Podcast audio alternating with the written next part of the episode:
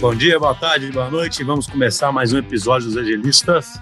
Estamos aqui mais uma vez com o Vinição. E aí, Vinição, tudo e bom? E aí, pessoal, tudo bem? Vamos lá. A gente gosta de trazer aqui no Agilistas alguns temas que são relacionados à transformação digital, porque a gente sempre fala, né, existe um vínculo direto é, até entre o agilismo e a transformação digital, no sentido em que a transformação digital ela tem trazido um desafio grande para as empresas e obrigado as empresas a, a, realmente acelerar a transformação digital para serem capazes né, de lidar com os novos ambientes. E a gente sempre fala aqui né, que essa aceleração, na verdade, significa que as empresas têm que ficar ágeis e elas têm que ser capazes de sentir e responder muito bem e usar muito bem o digital. E então a transformação digital está muito associada a isso. E uma coisa super interessante sobre a qual falaremos hoje é que as empresas, e para mim é um ótimo exemplo sabe, de transformação digital, é que empresas grandes aí, convencionais, nós vamos dar exemplo aqui hoje indústria, elas estão com iniciativas de usarem jogos para poderem fazer certas mudanças culturais, para poderem fazer certos treinamentos, para poder aumentar engajamento em certas práticas, né? Então nós vamos é, dar alguns exemplos aqui, mas é uma coisa que para mim é muito muito marcante, né? Você imagina a dificuldade que seria alguns anos atrás pensar em criar um joguinho, né, para uma empresa poder realmente usar esse jogo para um treinamento dos seus funcionários todos, por exemplo. Então, certamente, se isso é possível hoje em dia, isso é um ótimo sinal aí do que a gente sempre fala, né, da transformação exponencial da tecnologia, né, das coisas estarem ficando acessíveis, apesar de que ainda é não, e nós vamos falar sobre isso também, um desenvolvimento bem especializado, né? Fazer um desenvolvimento aí de jogos, né? Enfim, sem mais delongas, queria apresentar aqui o Braulio. Tudo bem, Tudo Braulio? Joia? E aí, pessoal? Então, brother, fala um pouquinho sobre você aí, fala um pouquinho sobre você, sobre o background, para a gente poder entrar aqui no uhum. assunto. Eu sou o Braulio Almeida, eu moro aqui no Rio de Janeiro, trabalho com games há pelo menos uns 10 anos e, na realidade, a minha formação ela vem da área de psicologia, né? Mas eu sempre codei e tenho muito interesse também em 3D, 2D, que se refere à arte trabalho muito tempo com isso, e agora estou me dedicando justamente a essa no, esse novo contexto de serious games, né? De como ajudar as empresas a, a chegarem nos seus resultados a partir da gamificação. É só um negócio, você, você já é um exemplo de um, de um profissional da transformação digital, né, cara? Você é um psicólogo que coda, né? é. Que faz jogo, né? É. Assim, é muito legal. Mas as coisas estão muito assim, interrelacionadas, assim, tem jeito. É, não, porque o mundo deve ficar assim, eu acho, né? Assim, cada vez mais as formações serem multidisciplinares, ah, né? E você, a sua formação de entender gente, certamente ajuda, é. né? Muito aí a, a pensar é. no jogo. É, porque né? jogo, no final das contas, você, é, você tem que prever comportamentos, assim, né? E aí uhum. você é, é, realmente multidisciplinar, assim, né? Você fazer um jogo, você precisa de, é, ter uma visão, ainda mais se você for se dedicar ao game design, né? Que é basicamente você pensar o jogo na, no seu interesse ali, você vai ter que, que se dedicar a algumas áreas, tipo áudio, imagem, às vezes diálogo, escrita, né? Se isso está se comunicando com o público que você pretende atender, né? Então é, é bacana ter esse background, assim, me ajuda bastante. Você usou o tema Steers Games, né? Então, ou seja, existe uma para o nosso ouvinte aqui, existe uma categoria, então, de jogos que são destinados é. a, a, fins educativos, Isso. etc. Né? É, se os games, eles, eles, o objetivo deles não é, o objetivo final deles não é entreter, né? Eles têm uma proposta mais educacional, informativa, e é óbvio que a gente tenta sempre estar ali bebendo nas fontes do entretenimento, da diversão, né, do engajamento, mas principalmente a gente quer realmente informar, né? Eles têm um objetivo claro que é, é informar aquela pessoa que foi buscando a, aplicação, ela sai mais informada do que quando chegou. Bacana. Então, para a gente começar a conversa, assim, para tangibilizar aí para quem está nos ouvindo, né? Qual que seria um exemplo interessante de um serious game né?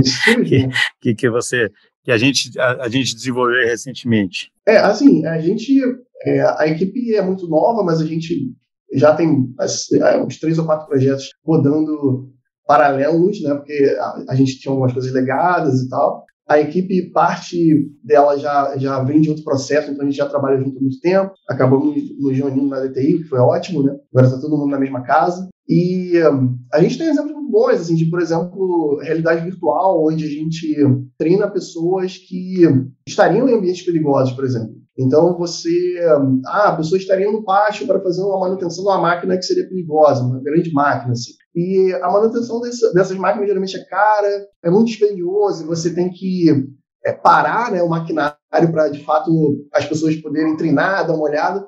Então, se a gente consegue transportar esse tipo de ambiente industrial para dentro da realidade virtual, aquela turma, né, aquela pessoa treinando pode ter algumas horas de voo antes de fato de ter que parar aquele maquinário para que a pessoa seja treinada. Então, assim, é mais eficiente porque, além da segurança, né, que a pessoa vai estar treinando ali no ambiente seguro, é, você consegue fazer uma, uma gerência melhor do tempo, do treinamento, né? Porque, vamos dizer assim, olha, depois que nós tivermos 15 pessoas treinadas na realidade virtual, aí sim a gente monta uma turma para, de fato, parar aquele maquinário. Então, não é uma coisa mais frequente. Então, consequentemente, né, o treinamento fica mais barato, mais eficiente e mais seguro, né? Porque, no fim, no fim das contas, é o mais importante. Braulio, e, assim, o quão próximo é isso, tipo assim, de, de uma experiência real mesmo, assim, ainda a tecnologia, que às vezes eu vejo, tipo assim, algumas tecnologias, elas às vezes até em tempo, assim, de, de laboratório, vamos falar assim, elas são até bastante poderosas, mas quando você vai encaixar aquilo ali numa aplicação real, que, que tem que rodar com máquinas reais, tem que estar conectados com outras coisas, às vezes ainda ou é muito caro, sabe? Tipo assim, fazer aquilo ali. Então, no final das contas, você não consegue transportar aquela tecnologia de um laboratório, né, ou de uma, uma utilização muito específica para um, uma abordagem mais, mais, mais, geral, assim, do dia a dia, acaba ficando muito prejudicada, com uma experiência muito uhum. pobre, assim. Qual você acha que hoje isso aí já está realmente, tipo assim, não, realmente isso aqui simula, de fato, nem que seja, sei lá, 50%, 60% de um treinamento que seria treinamento real, físico. Real, né? É, bom, entre 50% e 60% a gente até consegue chegar de eficiência, mesmo porque, no final das contas, esses treinamentos eles se baseiam naquela, numa estrutura muito bem conhecida de perguntas e respostas, né? O, o que a gente oferece em relação aos treinamentos tradicionais é que a gente pode botar uma camada de observabilidade. Então, por exemplo, a gente pode colocar quantas pessoas participaram, se elas foram, quanto elas acertaram, onde elas estão errando, o quanto elas demoraram para fazer o treinamento, para que as áreas tenham onde atacar justamente na deficiência que, que, que as pessoas que estão treinadas estão tendo. Então, se, por exemplo, a gente faz um, um treinamento lá de 50 perguntas, né, um ambiente virtual, ou então até mesmo para web, mas com um game que é divertido, engajante, e a gente está sempre percebendo que as pessoas estão sempre tropeçando, né, errando em, em, algum tema. Né? Então, a gente tem uma conversa com a área e fala assim, olha, é, de acordo com, com, as estatísticas aqui, a gente fornece um Power BI completo né, para as áreas interessadas nesse tipo de tecnologia. Olha, aqui a gente pode fazer uma análise onde a gente percebe que as pessoas são treinadas, elas estão, de fato, tendo mais dificuldade aqui. E em, outra, em outro tema que possivelmente até teve áreas até que surpreenderam é, o pessoal direção falando, olha, a gente achou justamente que isso aqui a gente estava super passando bem, as pessoas estavam super entendendo, e, no entanto, revelou o contrário, né, com a gamificação. O pessoal estava tendo dificuldade em um troço que não estava sendo previsto, né, num tema que não estava sendo previsto. Então, assim, realmente simular a realidade no ambiente virtual, a gente não sabe nem se a gente tem tanto interesse, assim, né, porque a gente não pretende substituir a realidade a gente pretende colocar uma camada de, de, de, controle onde a gente possa, de fato, ser um observador do treino. Então, assim, em relação à realidade virtual, é até engraçado porque as pessoas estão. Tem, tem vários vídeos disso, inclusive, na internet, como exemplo. Em coisa de 20 segundos, está todo mundo meio que já já está absorvido né, naquele, naquele novo ambiente. Então, o pessoal realmente interage, realmente reage àquele ambiente, né? A gente começa a ter aquela sensação de que a gente está lá, né? Então, é mais fácil de ludificar assim, né? É mais fácil de fazer um treinamento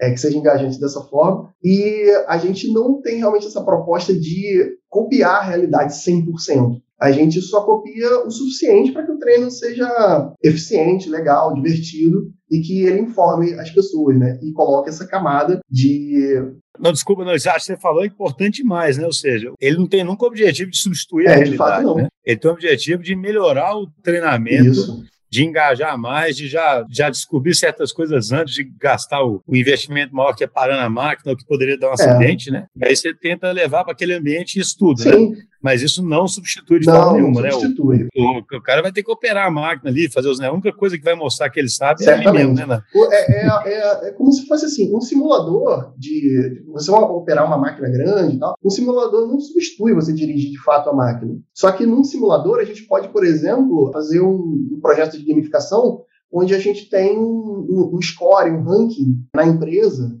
onde, olha, quem fizer em menos tempo de maneira mais eficiente vai ranqueando melhor. E quem tiver no topo do ranking pode ganhar algum, alguma coisa, né? Pode combinar com a sua gerência, de tipo, ó, oh, ah, esse aqui é o nosso, nosso melhor operador do simulador. Então, assim, a gente coloca elementos de gamificação, né, como ranking, observabilidade, banco de dados, para que a gente possa entender onde as pessoas estão de fato tendo dificuldade e a gente atuar naquilo ali para treinar aquela pessoa de maneira mais eficiente. Então, por isso que a gamificação, os jogos, os serious games, os jogos digitais, eles se tornam essa ferramenta importante. Porque um treino tradicional, né, onde você distribui, às vezes, um livro, um audiobook, algum CD para a pessoa ouvir, ela não alcança esse engajamento. Né? É assim, a gente tem números assim, mais de 70% das pessoas preferem treinamento gamificado, acham que melhora a sua eficácia no trabalho. Né? Então, assim, por isso que as empresas têm procurado, tem, os squads de game eles têm, têm tido muita demanda, porque de fato o resultado está aparecendo. Você tem um exemplo de uma situação perigosa, né? Vamos dizer, ou de uma máquina cara, né? Você tem exemplo também, sei lá, de usar eles para engajar em assuntos que as pessoas normalmente não querem, que é uma dificuldade comum, né, nas empresas, é. né? Por exemplo, a área de segurança digital, né?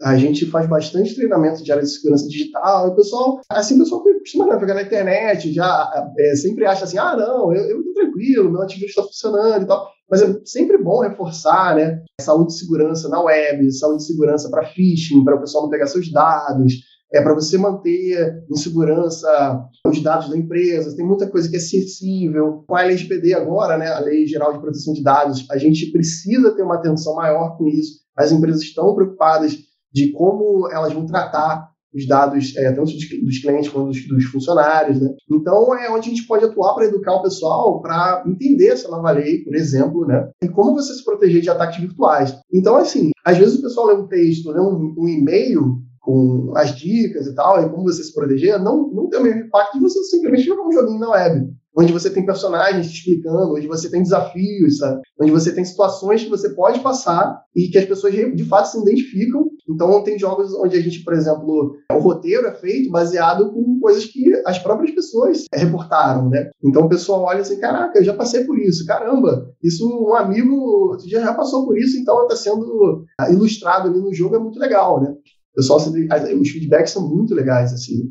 A gente tem, a gente atende alguns clientes onde jogos de engajamento, por exemplo, de segurança digital, foi o maior, a maior campanha de, de, de promoção desse conteúdo na empresa desde que começaram a tentar conscientizar as pessoas, né? Então, quando teve o jogo, assim, a adesão foi muito grande. Então, assim. É, isso é sensacional. Não, você vê que a conversa é interessante, porque, assim, é tanto conteúdo escondido, né? uhum. né? Tanto dado que você quer, etc. E, e, e, isso dá até vontade de usar, fazer uns jogos aqui na, na e a gente gamifica, Você tá me dando umas ideias. A gente gamifica aqui. tudo. É... A gente gamifica tudo. Onboarding, por exemplo, é um tema sensível para as empresas, porque o onboarding é essa coisa, né? Você tem que o funcionário novo, né, um colaborador tem que entender as dinâmicas e tal, e às vezes é, você não tem pessoas dedicadas que, que façam, né? Esse onboarding de maneira mais eficiente, da maneira mais adequada. Então, assim, a gamificação do onboarding também é um tema bacana, é um tema importante, porque as pessoas sentem que, tipo assim, nossa, estou fazendo pontos aqui, eu consegui,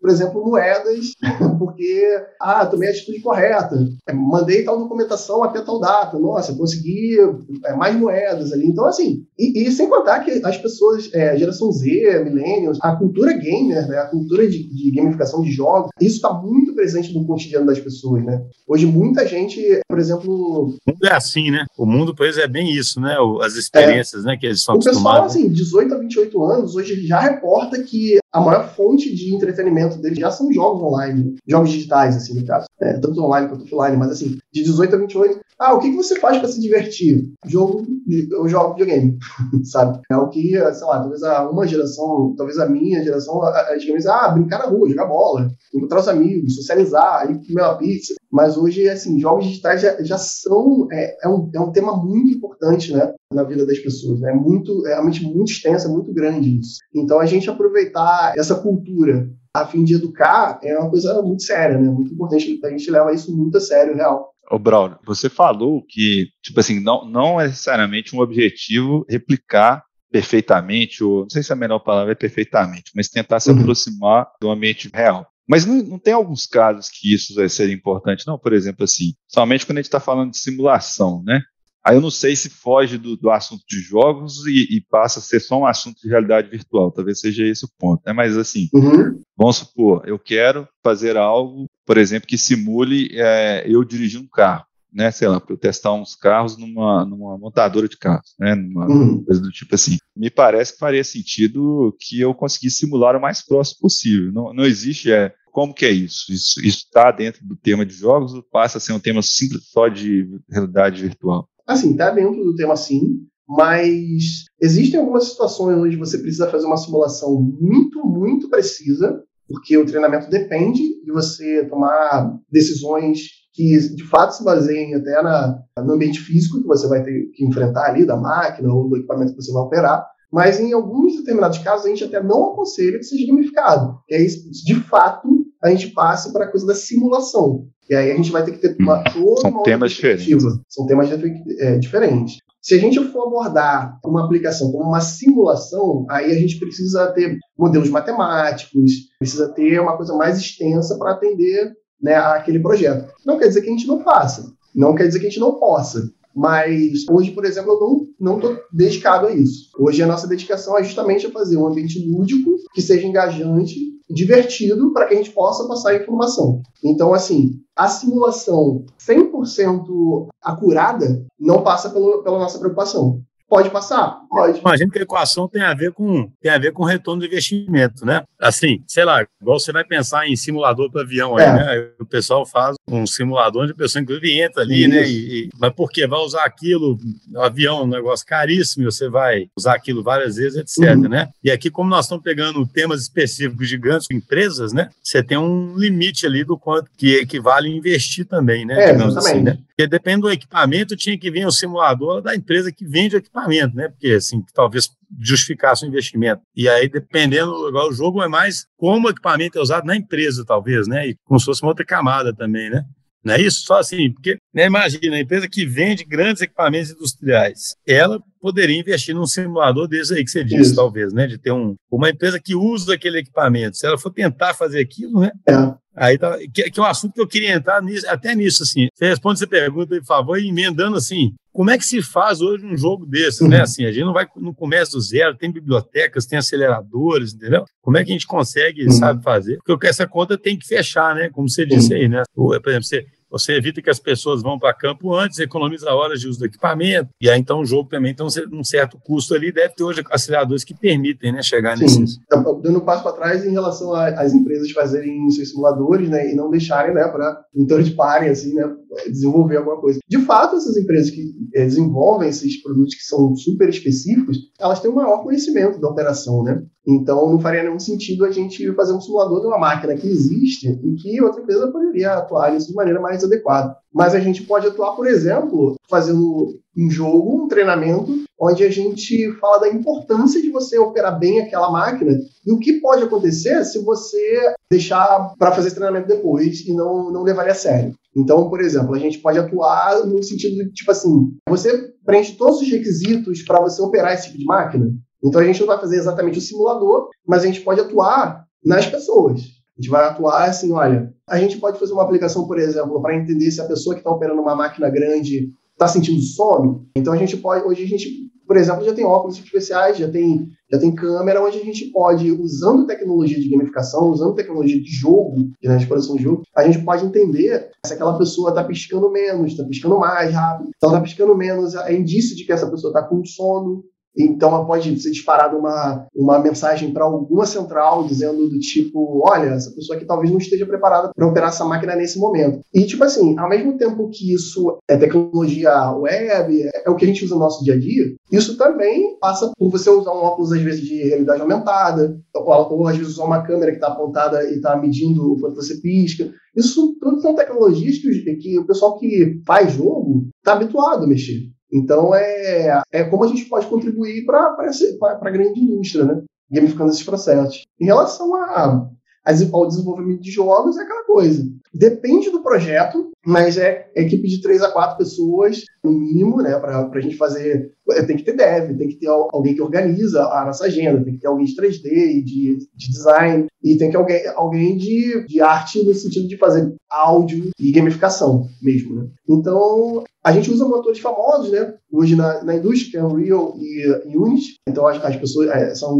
assim, a indústria hoje se divide entre esses dois contextos, né? É claro que muita gente faz a sua plataforma do zero também, mas esses motores, gente, desculpa, só, só para compartilhar vez quem está ouvindo não sabe o que, que é, né? Eu não sei. Tá certo. Vamos. Vamos... O que, que, são esses motores? É um motor, é, é basicamente um software, uma aplicação, onde você já vai ter um conjunto de ferramentas que vai ajudar você a desenvolver um jogo. Então, por exemplo, você quer fazer um jogo que onde se eu apertar um espaço, o meu bonequinho pula. Vamos dizer, um exemplo mais simples. Se você fosse escrever isso do zero, você ia ter que escrever, você ia ter que escrever um, alguém, algum código que ficasse escutando o teclado, escutando como é que esse bonequinho se desenha na tela, né? Então você ia ter Olha, esse bonequinho, se você apertar, ele depois ele cai. Você ia ter que ter um componente de física para entender o peso. E o motor de jogo, ele já te dá todos esses componentes para você trabalhar sem você ter que escrever tudo do zero. Então é por isso que é, é, é um game changer no sentido de,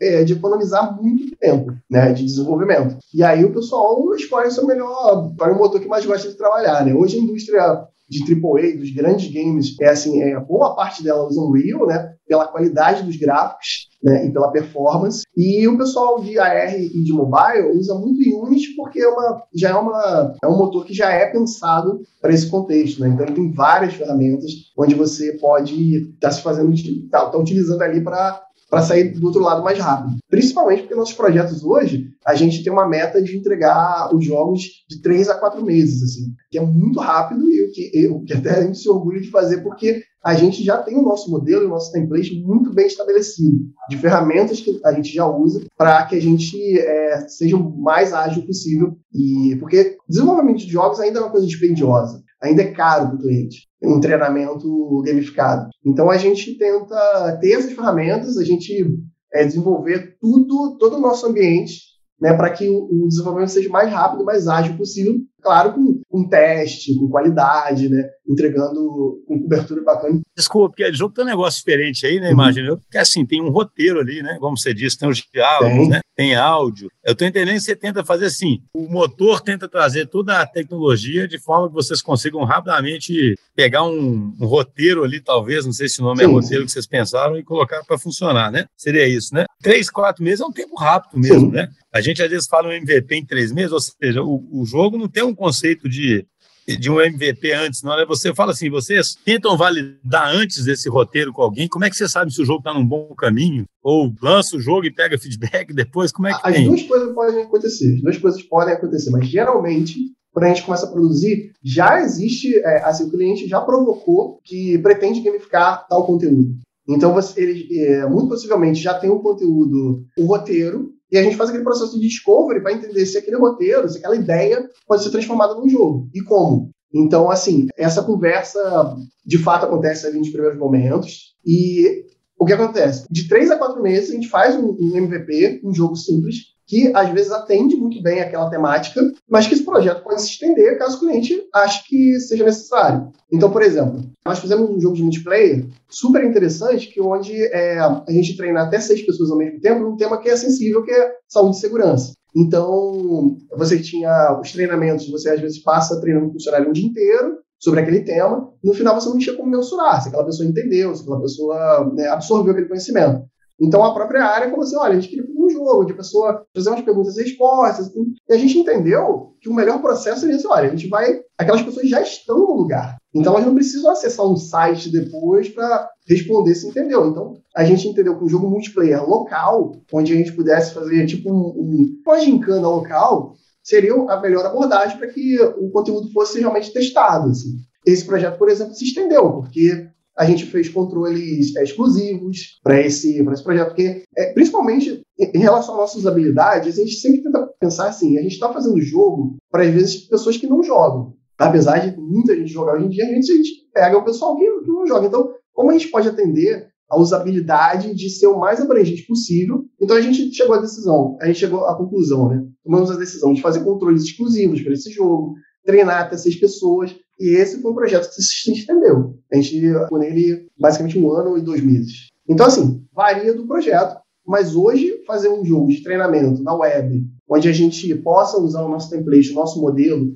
de maneira que possa atender a esse cliente de maneira satisfatória, a gente consegue, de três a quatro meses, entregar um produto bem legal. Assim. É quase uma categoria de jogos aí que vão ser até similares, né? No certo sentido, e, né? Isso, e é justamente, desculpa te interromper, Marcelo, mas é justamente o que o cliente procura. Ele chega assim, nossa, a, gente viu esse jogo aqui, a gente achou o máximo, a gente queria colocar isso na nossa área, como é que a gente faz? Ele falou, olha, a gente tem um modelo, a gente pode usar assim, você sabe, se você concordar. Ou seja, quando o modelo se aplica, são esses três Exatamente, aí, é. né? Mas, às vezes, eventualmente, quando você começa a ir para uma outra categoria, esse multiplayer aí, por exemplo, será que ele pode ser usado para outras? Esse tipo de modelo dele, você acredita que é aproveitado? Sim, né? gente, por exemplo, ele demora mais um pouco porque ele é escalável. A gente fez um jogo onde tem uma área administrativa que as perguntas do, do, do jogo podem ser cadastradas no mesmo dia, na mesma hora. Então, é, se você tiver acesso à internet, você cadastra as perguntas que vão acontecer naquele treinamento, inclusive. É, você só precisa ser é, funcionário da área, você precisa ser um colaborador,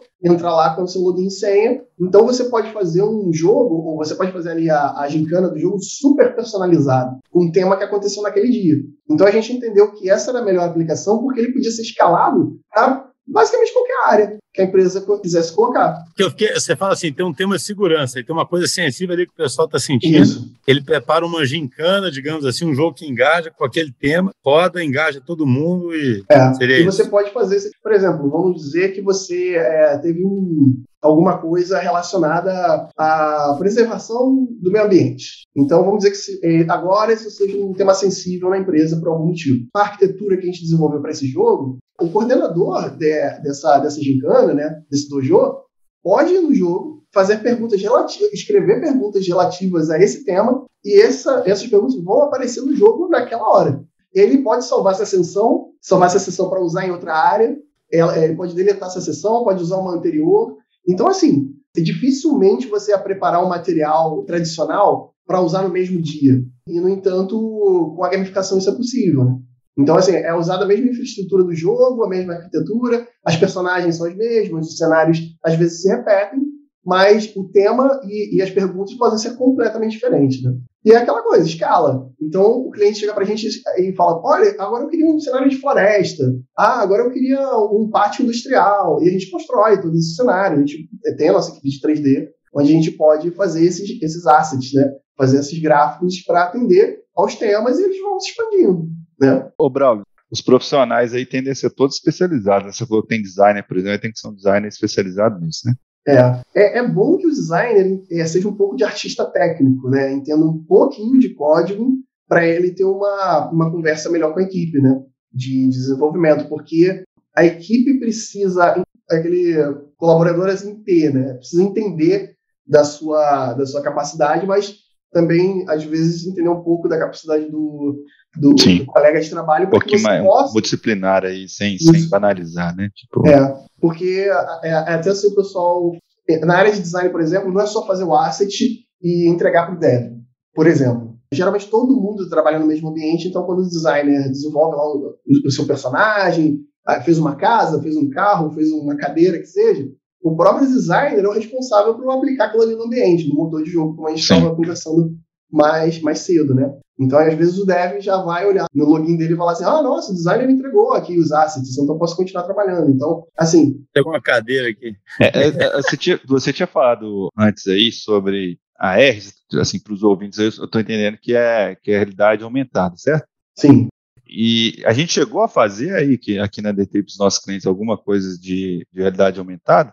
Ainda não, mas o nosso próximo projeto muito possivelmente vai usar essa tecnologia, porque os nossos treinamentos anteriores foram baseados em web ou VR, né? E a gente entendeu que agora faz sentido a gente usar uma tecnologia em AR para que a gente possa justamente é, deixar esse conhecimento bem assim na prateleira, pronto para ser usado, fazer as nossas bibliotecas, nossos SDKs. É, eu perguntei porque assim eu, eu li, eu acho que já faz um tempo isso que uma dificuldade muito grande em relação à realidade aumentada que não tinha sido totalmente vencida era, por exemplo, vou até ilustrar aqui com um exemplo que eu acho que é até fácil de entender até para os ouvintes, aquele jogo lá do, do Pokémon Go, né, que Uhum. Você ficava lá. Tipo assim, você tem que aplicar alguma coisa no ambiente real que você está olhando, né? Então você tem que ter, conseguir detectar um pouco ali as restrições físicas, tipo assim, eu tenho que saber onde é que é o chão, né? Eu tenho que, ou pelo menos projetar alguma coisa ali que não fique estranho ali, né? Uhum. fico minimamente parecendo que, que tá ali, né? E aí tem uma dificuldade muito grande quando você tem outras pessoas interagindo.